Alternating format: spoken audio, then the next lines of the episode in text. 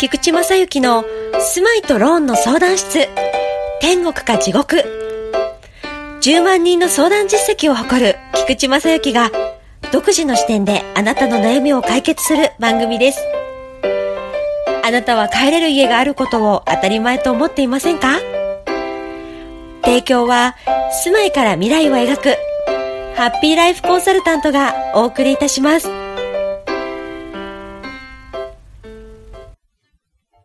こんにちは。幸せ探検隊隊長の菊池正幸です。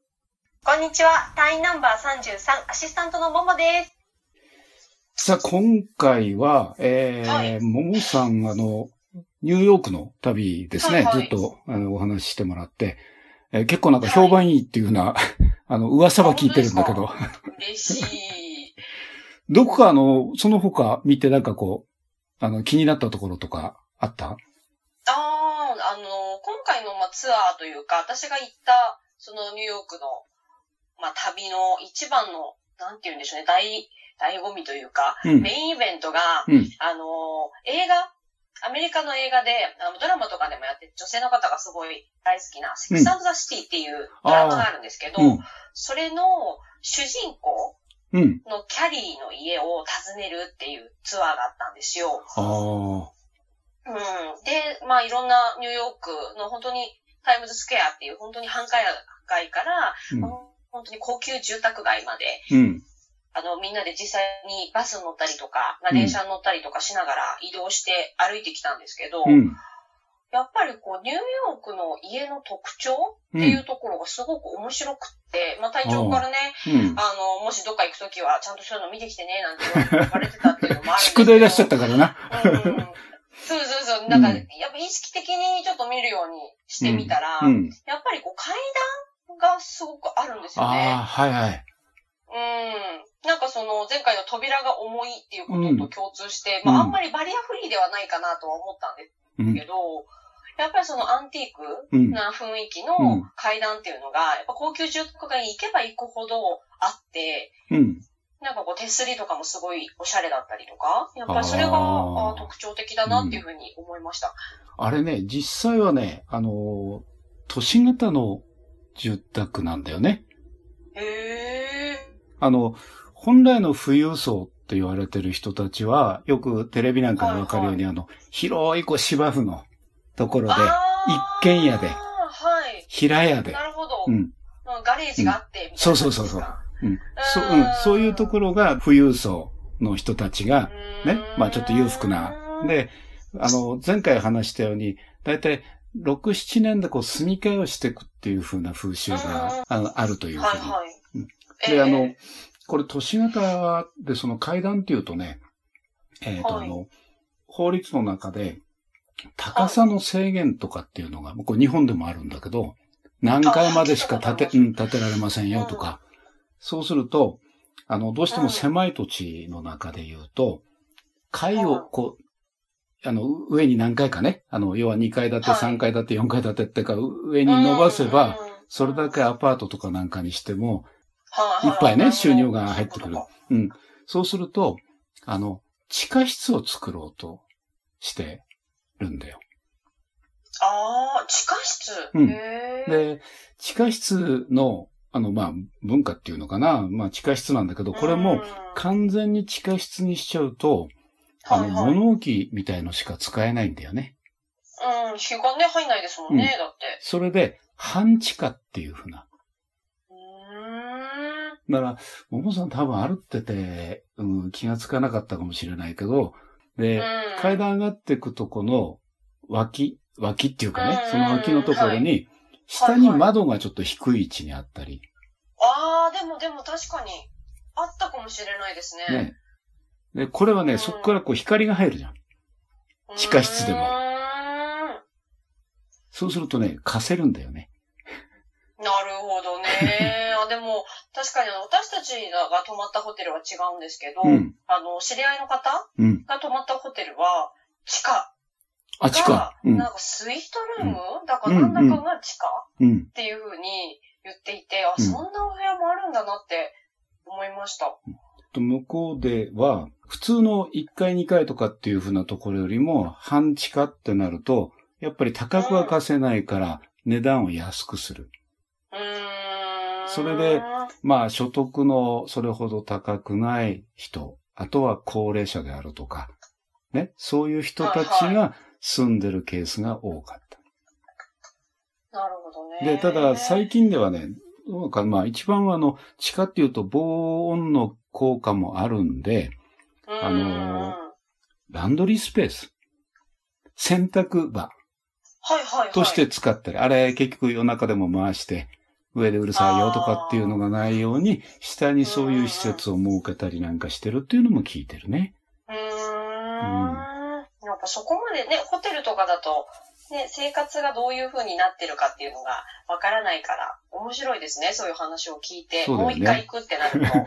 うん。だから、日本ではあんまりね、ちょっとないかもしれないけど、地下室っていうか、あの、半地下っていう考え方っていうのは、確かにあの、えーペンシル型のこう、細い間口で、あの、アパートがいくつも建ってるようなところになると、下にこう、はいはいうん、潜れるように。うーん。まあでも映画とかでよくありますもんね。地下とか、あと屋根裏はいはいはい。ねそういうところの活用がね。え。うん。なんか上手だなって思いますよね。こううん狭い敷地で縦に長くって、うん。うん、使い道が、ああ、なるほどな。そうやって見ると、ね、なんかこう、私からすると、なんだろうね、ノーマライゼーションとかが言われているこの、ね、世の中で、うんあの、バリアフリーじゃないなっていうふうに、うん。そうだよね。ね。バリアフリーじゃないよね。そうだしうん。そう、フォトスポットにもなるし、うん。逆にね、この間のドアのことみたいに、お互いに助け合ったりとか、なんか車椅子とかもね、皆さんで手を助け合って、うん。こう階段上がるみたいな当たり前っていう、なんか文化なんだよっていうのも、なんか本かなんかで読んだんですけど、うん、なんかこう、ね、それぞれの土地に、やっぱりこう、なんだろう、根付いた住まいの形っていうのがあるんだなって 思いますね。あの、だからね、半地下っていうと、ああ、まあ、あの、僕、英語でなんて言うかわかんないけど、あの、印象悪いじゃん。そう、なんか地下室でモンゴルみたいなね。確かにだからこれね、あの、ガーデンアパートメントって言うんだよね。へえ、素敵。だからあの階段のところに花を、うんあの、プランターの花を置いたりとか。それでこう緑をちょっとね、あの、作ったりして、それでかつ一部屋多く作るっていう向こうのまあ知恵なんだよね。。うーん面白い。面白いよね。うん、面白いですね。ちなみにね、あの、よく、はい。あの、ウッドデッキって日本でもあはいるじゃん。はいはい。うん。あれはあのり、ますよね。うんアウトドアリビングっていう名称を使ってるね。おしゃれ。英語、横文字で言うとね。うんあ確かにカタカナ、ちょっと覚えられないですけど、ねアウトドアリビングっていうんですね。おしゃれ。つまりあの、室内の空間と同じ高さで板を持ってきて、窓から見える。うんそうするとそこも、あの、実際は外なんだけど、はいはい。あの、リビングの一体みたいにこう広く見せる。あー、うん確かに広く見えますようね。ん。窓なんかもう、んあの、大きくそこに取ったりする、これ借景窓って言って、外の景色を見る窓っていうふうな。それはあの、よく家を作る人とかね、住みたいって思う人も、あの、はい。隊長よく言うけど、居場所っていう、そこから、うんあの、外の、例えば芝生を見ていたいとか、うん花を見ていたい。そこの景色をね、うん、それが、見て入れる場所に住みたいっていうことですね。それが一番落ち着く自分の居場所なんだっていうふうなね、うん形で作ったりするような。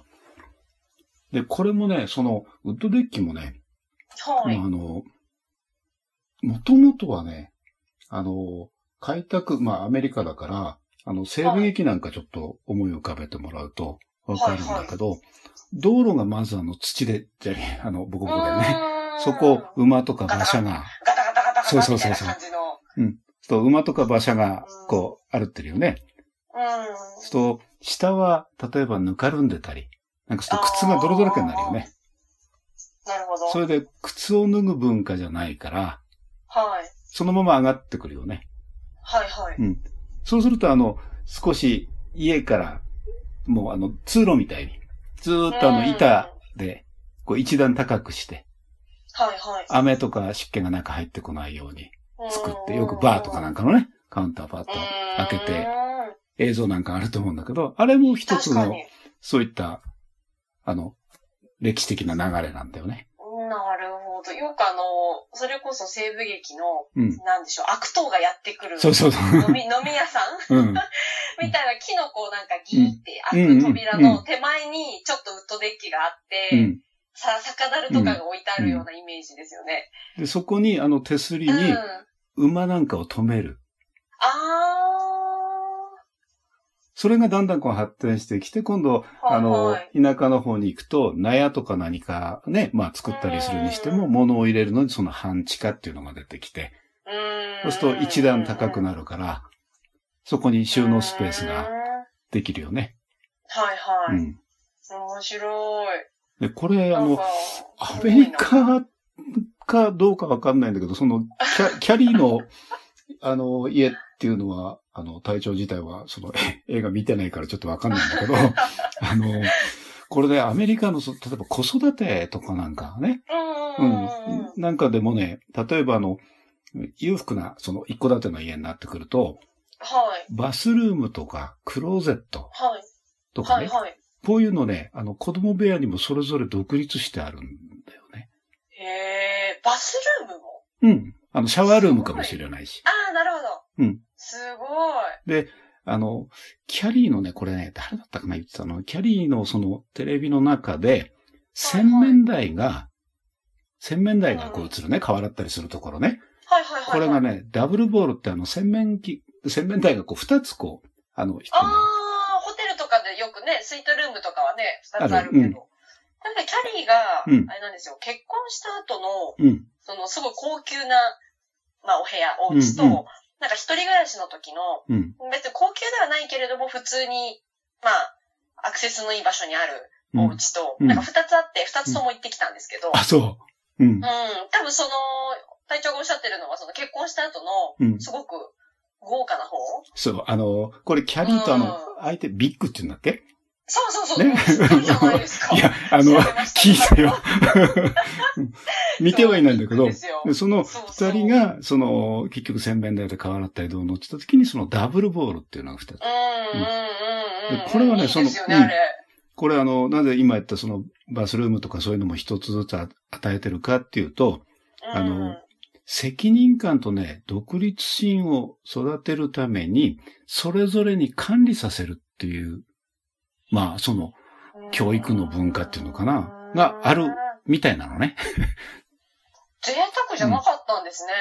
うん。体調あの、アメリカ人でないんで、ちょっとなんとも言えないけど。いや、なんか、単純にこう、なんていうんですかね、うんホテルの、それこそスイートルームとかに二つ、洗面台があったりとかすると、なんだろう、まあ、それぞれね、二人で泊まったりすると、おのおのの、まあ、うん準備だったりとかがスムーズにできるようにとか、まあ、贅沢品かなって単純に思ってたんですけど、だから、あちらだと、うん。まあ、あの、こう、なんていうか、ベビーシッターとかね、ああいうふうにあの、結局、子育てにも、あの、手を貸していく若いうちから入ってって、それで、子供だからといって子供扱いをしないっていう、あの、一人の人間として尊厳を持つという教育方針があるようですね。なるほど。アメリカ人じゃないんでね。ないからわかんないけど、でもうん素敵ですね。日本もなんか、うん徐々に、まあ、なんて言うんでしょう、人の輪とか、うん。その家族の団らんとか、うんそういうのをまあ大事にするお国柄ですけど、やっうん。ぱり一人一人のね、その居場所、部屋を作ってあげるとかっていう、前にもね、うん。番組で話してた隊長が話してたようなことを生活の中に取り入れていくっていうその考え方はすごく私は好きだなと思いますね。だから、あの、うん。ドラマとかののを見てたり、まあ、あの、向こうの方とね、あの、まあ、こう会って話をしたりなんかすると、やっぱり本当に、あの、子離れをしてる。うん。でもちろんあの、親離れもね、お互いに、それぞれの人ね。間という、まあ、一つの、そんな風なことをすごく感じたのね。うんうんなるほどね。確かにそうですね。子供部屋、ちっちゃいうちから子供部屋に赤ちゃん寝かしてるイメージですもんね、外国って。そうだよね。うん。それで、二人で夜、ほら、パーティー行ったりなんか、うん、するでしょ？うん、してますもんね。ねその間、日本だったら大変だよね。大丈夫かなとかって。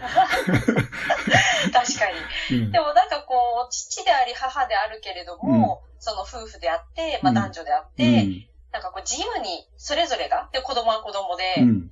で、人生を楽しんでいくっていう、その生活の、ううんん、生き方っていうところはすごい素敵だなって思いますね。だから、先ほども言ったけど、責任感と自立心っうん。ていうのを早い時期から、あの、持たせようというふうな。まあ、自己責任の国なんだろうね。うーん。うんうん。なるほど、そうですね。本当なんだろう、街を歩いてて思うのが、どの人も、まあ、自分自身にすごく集中しているっていうのを感じるんですよね。うん。ただ多分それが今言ってた責任だったりとかっていうところ繋がってくるんだと思うんですけど、うんやっぱ自分の主張するのであれば自分の責任はしっかり自分が持つんだっていう軸がなんかみんなにあるような感じがしました。うん。だから、これあの、そうだね、あの、例えば国際結婚とかはいはいっ。てなれば、必然的にその文化の違いなり、風習の違いがあるから、あの、日本みたいなこう、家っていう考え方を持つよりは、まあ向こう対個人。だからあの、実際婚姻届どのにしても、法律的にいろんな条件決めるんだよね。へー。あの、あ、でも、別れた時はこうとかね。財産の分与はこうとかっていうな。うんそんなね。うん、これヨーロッパの方でも確かあったと思うんだけど、あ、でも確かになんかで私も見た気がしますね。うん。やっぱあの隊長と同じようなね、ことをしてる人がやっぱりその国際的なやつで相談を受けたりなんかすると、そういうのが多いんだ、なんていうな。うーん。ま隊長なんかにはなかなか合わない ところはあるかも。まあでもなんかこう、自立し合った人たちが、うんまあその家族でも友人でもね、こう会社の中でも、うん。なんかお互いにこう自責で生きているっていう考え方をなんか育てるのに、多分その住まいのあり方っていうのが、まあ一役買ってるんだなってうん。いうところを考えると、まあ、今後の日本がね、どうなっていくのかっていうのも、なんか住まいのその作り方だったりとか、考え方によって変わっていくんだろうなって感じしますよね。そうだよね。日本の、うん日本の文化ってただ、あの、歴史からね、ずっと、あの、うん何回かこう話をしてるんだけど、基本的に言うと、島国の中で、ある程度鎖国がどうのってあるけど、どちらかというと文化的に言うと、うん、あの、東洋のガラパゴスみたいな感じだよね。独 独自の進化してるよね。なるほど。うん。あの、本当にね、古い、あの、ものすごく、あの、んあの、人間がこう、地球上に誕生した時から伝がってきてるようなものも、実は日本に残ってることがあったりとか。まあ、それはちょっと後でね、本当に機会があったらお話ししたいと思うんだけど、だんだん脱線してっちゃうからね。ちょっとそうですね。確かに。まあ、あの、キャリーの家からね、その階段がどうのっつって、まあ、これはあの、まとめればガーデンアパートメントっていうふうな名称があって、うん半地下になってるよ。で、都市型の、あの、特徴だよっていうふうなところから、ね、その、国際結婚の話まで 行ってしまうという。まあでもそれぐらいね、やっぱり住まいっていうのは、生き方だったりとかに直結してるってことですよね。そうだね。そうですね。まあ、まあ、そういうことでまとめといて。確かに、もうあっという間に時間が来てしまいました。ということで、うんまた。じゃあ、次回ということで。ははいい、どうもありがとうございはい、あます。どうも。た。今回の番組はいかがでしたか？住まいとローンの相談室ではリスナーの皆様からご意見ご質問を受け付けております住まいやローンのご質問だけでなく些細なお悩みにもお答えしていきますのでお気軽にお問い合わせください宛先はハッピーライフコンサルタント LINE アットかメールアドレスまでお送りください。LINE アットはアットマーク RSG0352T メールアドレスは fp アットマーク happy life ハイフン no1.jp ハッピーライフナンバーワンまでお問い合わせくださいませ。ご質問の中に、ポッドキャストと一言添えてくださいね。それでは次回の配信をお楽しみに。